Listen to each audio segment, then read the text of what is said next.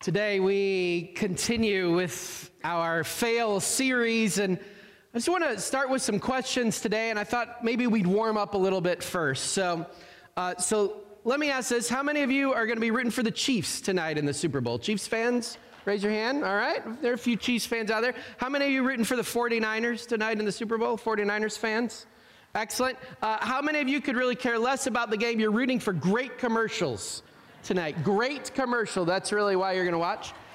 And how many of you, how many of you are really not interested in any of that, but you are tuning in because you want to see if Taylor Swift makes it back from Tokyo in time for the game? It's okay to be honest. Swifties, I know you're out there. You can, you can admit it here. It's a, it's a safe space. Do you know? Do you know you can cast bets on that in Las Vegas? Like you can literally bet whether Taylor Swift is going to make it back and how many how much time she is going to be on TV. And I started thinking about that. And like, like fundraising for the church, we could bet on the pastor's sermon length every week, right? So if you want to place your bets today, Carolyn and Leanna will be out there right after service. They're happy. No, I'm totally joking. And if, uh, if you tell the bishop I said that, I'm going to get in trouble, just so you know. I do have some questions that I want us to think about today as we get started. Let me ask this um, How many of you have ever said, I just want things to go back to the way they were before? I just want things to go back to the way they were before. How many of you have said this? I just want things to return to normal. Just want things to return to normal. How many have, have, have said or thought this? When this season of life passes, then things will be okay. I just have to get through this season of life, and then things will be okay. Anybody ever, ever been down that road? I think if we're honest, we all have these spells in our life, these times in our life when we feel stuck or we feel directionless or we feel like we failed and we're not sure how to reset things, or, or we feel like we're not where we want to be in life and we're not sure how to get there. And it's those times in life when, when we do, we just begin to long for the other side, right? The other side of despair, the, the other side of the struggle, the other side of, of grief, the other side of recovery from failure, the, the other side of being stuck. Today, with the help of Jeremiah, we're going to talk about, about this hope for the other side. And last week, last week, as we started to talk about Jeremiah, I gave you a song, Jeremiah was a bullfrog, to say that Jeremiah was not a bullfrog. But some of you, many of you actually, told me this week that it got stuck in your head. And so we're going to talk about Jeremiah this week. I want to get that song out of your head. So instead, I want you to just think, break on through to the other side. Let the doors get stuck in your head this week as we roll forward. Let's pray, and then we're going to we're going to jump into Jeremiah today. Holy God, Holy God, speak to us, speak through me, speak around me, speak to our hearts today of your grace, of your love, of your goodness. Remind us of your plan, of your plan for goodness and joy for your kingdom. In Jesus' name we pray. Amen. So, we talked about Jeremiah last week, and we're going to talk about Jeremiah a little bit more. Jeremiah was a, was a prophet, and he was prophesying to the, to the kingdom of Judah as the, as the Babylonian Empire was encroaching upon them. And he, he talked about how they had not cared for each other, how they had not followed the way of God, and in that weakness, the, that they were likely to fall to the Babylonian Empire. The people, they don't listen to Jeremiah, and judgment comes. Jerusalem is sieged, and the people are taken into exile. now, not all of them, excuse me, not all the people the first time around. The, the king and the queen and, and some of the leaders were taken in as, as Judah tried to subdue, or as the Babylonian Empire tried to subdue this area. Jeremiah was left behind. Jeremiah is still in Judah. And in, after all this pronouncement of the judgment that is coming, Jeremiah writes a letter to those that have been taken into exile. And that's where we're going to pick up the story today Jeremiah 29, verse 1.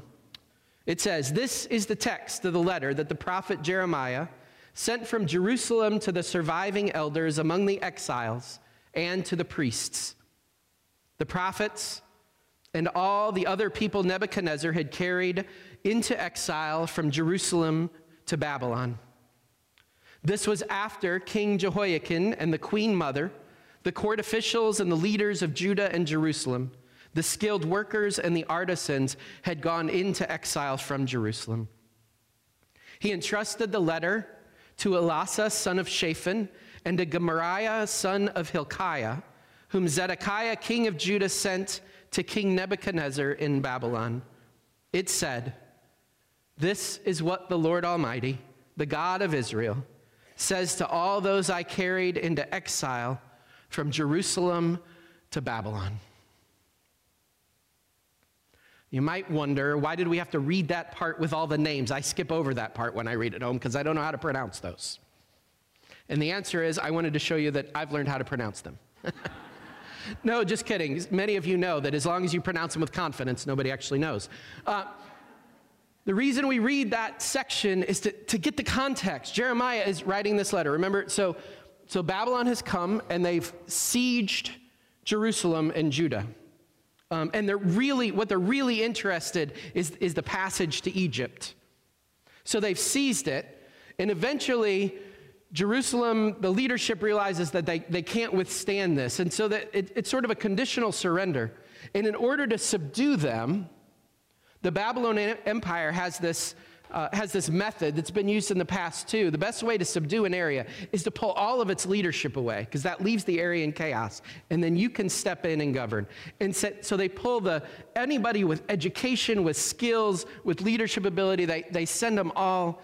They send them all to Babylon. This all happens in about 597 BC.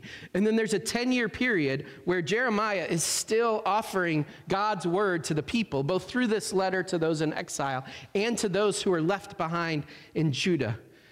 And he's telling them that in five that, that there's still destruction to come. This isn't over. We have strayed so far from God that this is what's going to happen. Total destruction will come. In 587, that total destruction does come. The temple is destroyed because the area still isn't subdued. More people are taken into exile. So now Jeremiah is speaking to people in the exile. Imagine these people who are they've been taken into exile. They don't know anybody. They don't know the, the language. They're, there's just nothing. They don't know when they're ever going to get home. Can you imagine what that's like just to be taken and plopped into a strange land, not knowing anyone, not knowing the language? Talk about stuck. Talk about despair. And so Jeremiah, he writes them this letter. And he begins to share some things with them. We're going to pick up the letter in Jeremiah 29, chap, uh, verse 5. Build houses and settle down Plant gardens and eat what they produce. Marry and have sons and daughters. Find wives for your sons and give your daughters in marriage, so that they too may have sons and daughters. Increase in number there. Do not decrease.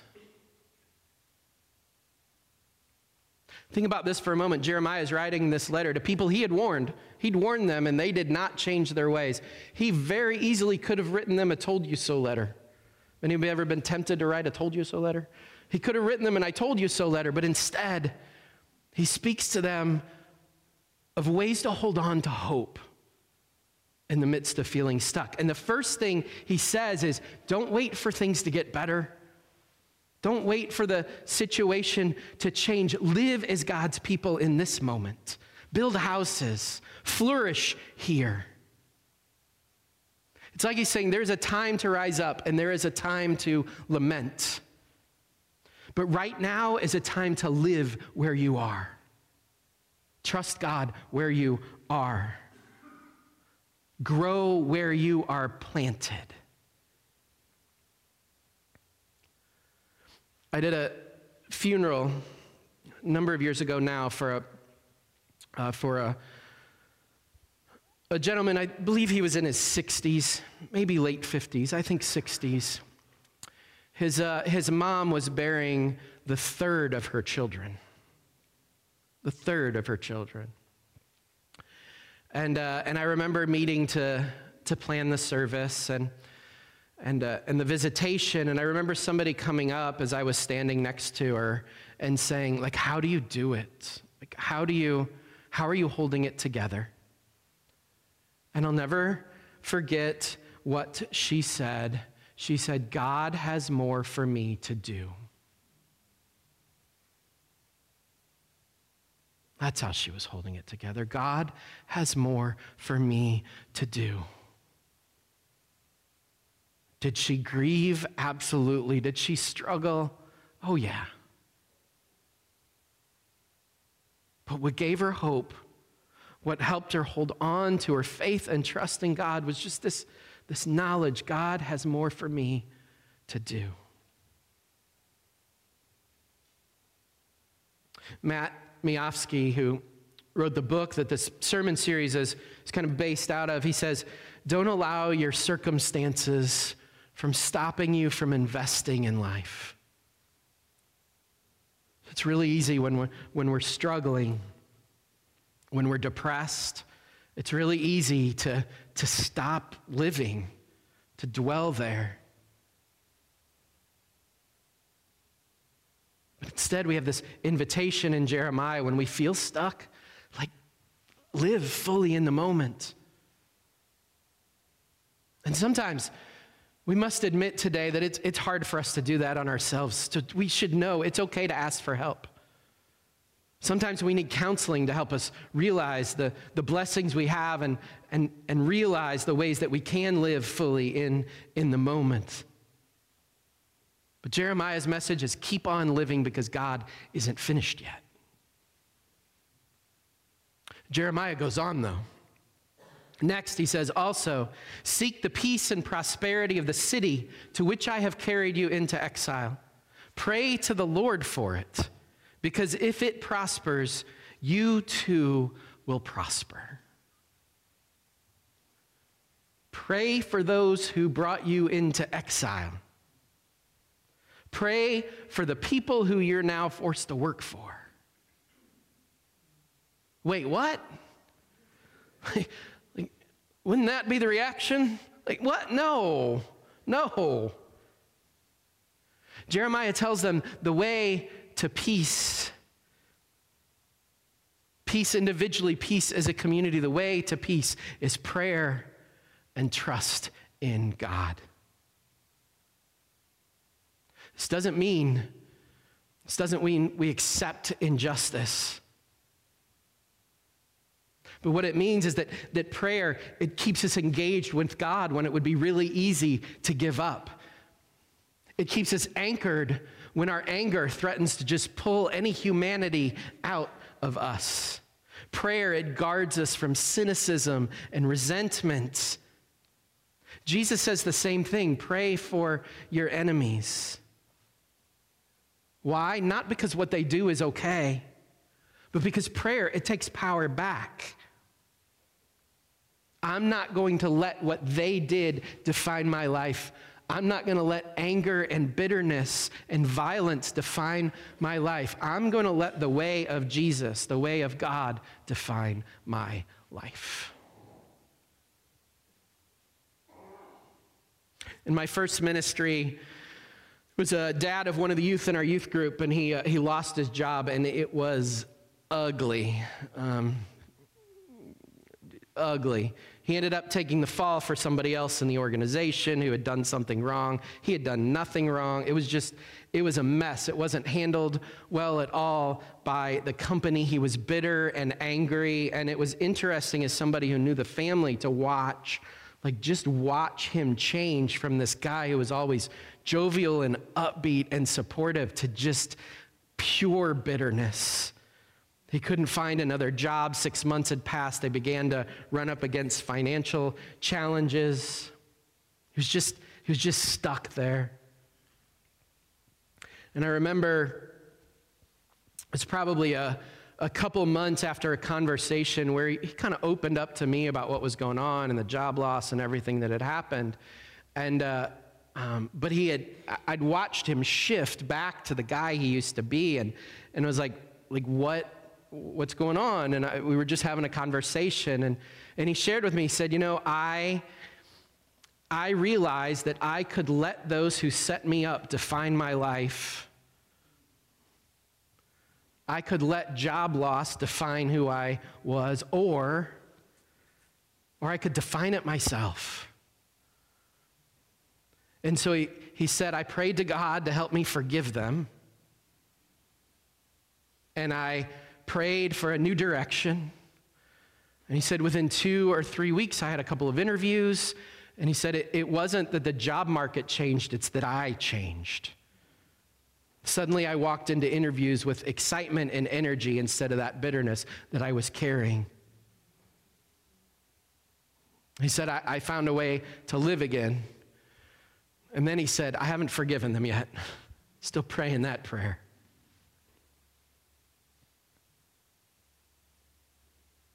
Prayer is a way to peace in the times when we're stuck, the times of our struggles. Jeremiah keeps writing. Starting at verse 8, he says, Yes, this is what the Lord Almighty, the God of Israel, says.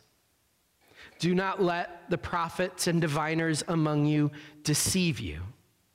Do not listen to the dreams you encourage them to have. They're prophesying lies to you in my name. I have not sent them, declares the Lord. Now, this passage is weird because we think of prophets as speaking the word of God. This passage is weird unless we know a little bit of the backstory. So let me quickly give you some of the backstory. In Jeremiah 28, Jeremiah has been saying to the people, This is what God says. You need to live in the way of God and love one another. You won't be strong enough for what's coming. Right? Another prophet in the court, his name is Hananiah, he begins standing up and saying, Nah, it's all right. He's like, We're, we're going to get through this. Everything's just going to return to normal. He's like, Trust the powers that be, trust me, trust the, those that are ruling right now, and, and just know that everything's going to return to normal and everything is going to be okay. Put your trust in our promises, in our power, and it's going to be okay. And Jeremiah says, No, no, we as a people are going to need to recognize that there are consequences of what we've done.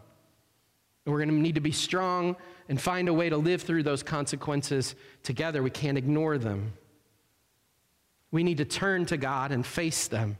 Things aren't going to be the same. But if we turn to God, there is a, there's a future. Hananiah continues to oppose Jeremiah. And in one of those kind of wild Bible stories, Jeremiah after Hananiah breaks the yoke that he was carrying to show what was going to happen, he predicts that Hananiah is going to die, and Hananiah dies.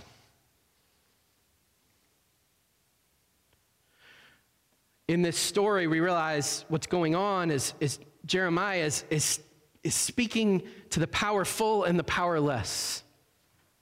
The powerful say, Trust us, we'll make things right. We'll make things just like it was. You're helpless.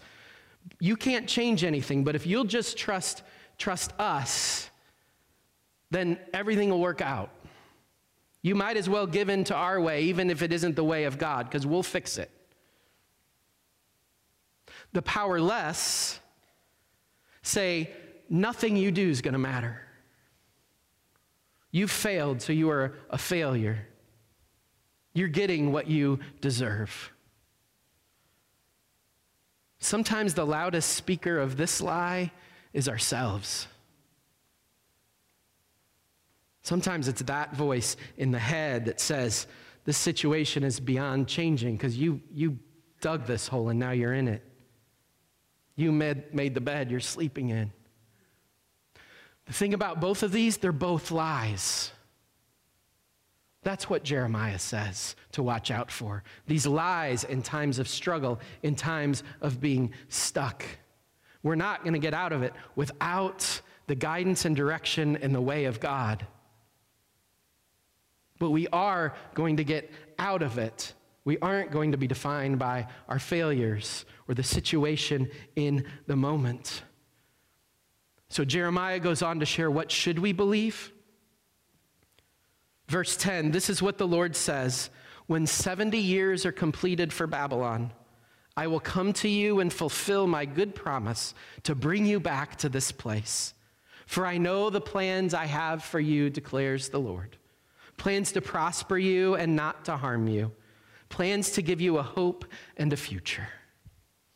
Then you will call on me and come and pray to me, and I will listen to you. You will seek me and find me when you seek me with all your heart. I will be found by you, declares the Lord, and I will bring you back from captivity.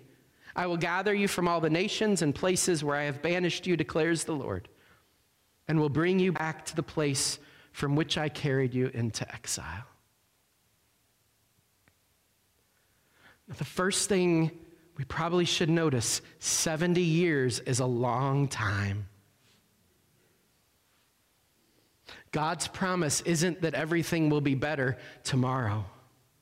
There's a piece of me that wants to print mugs for the church because a lot of people know this verse For I know the plans I have for you, plans to, to prosper you and not to harm you. On the other side of the mug, I want to put in 70 years, just so we get it. Right? There's context here.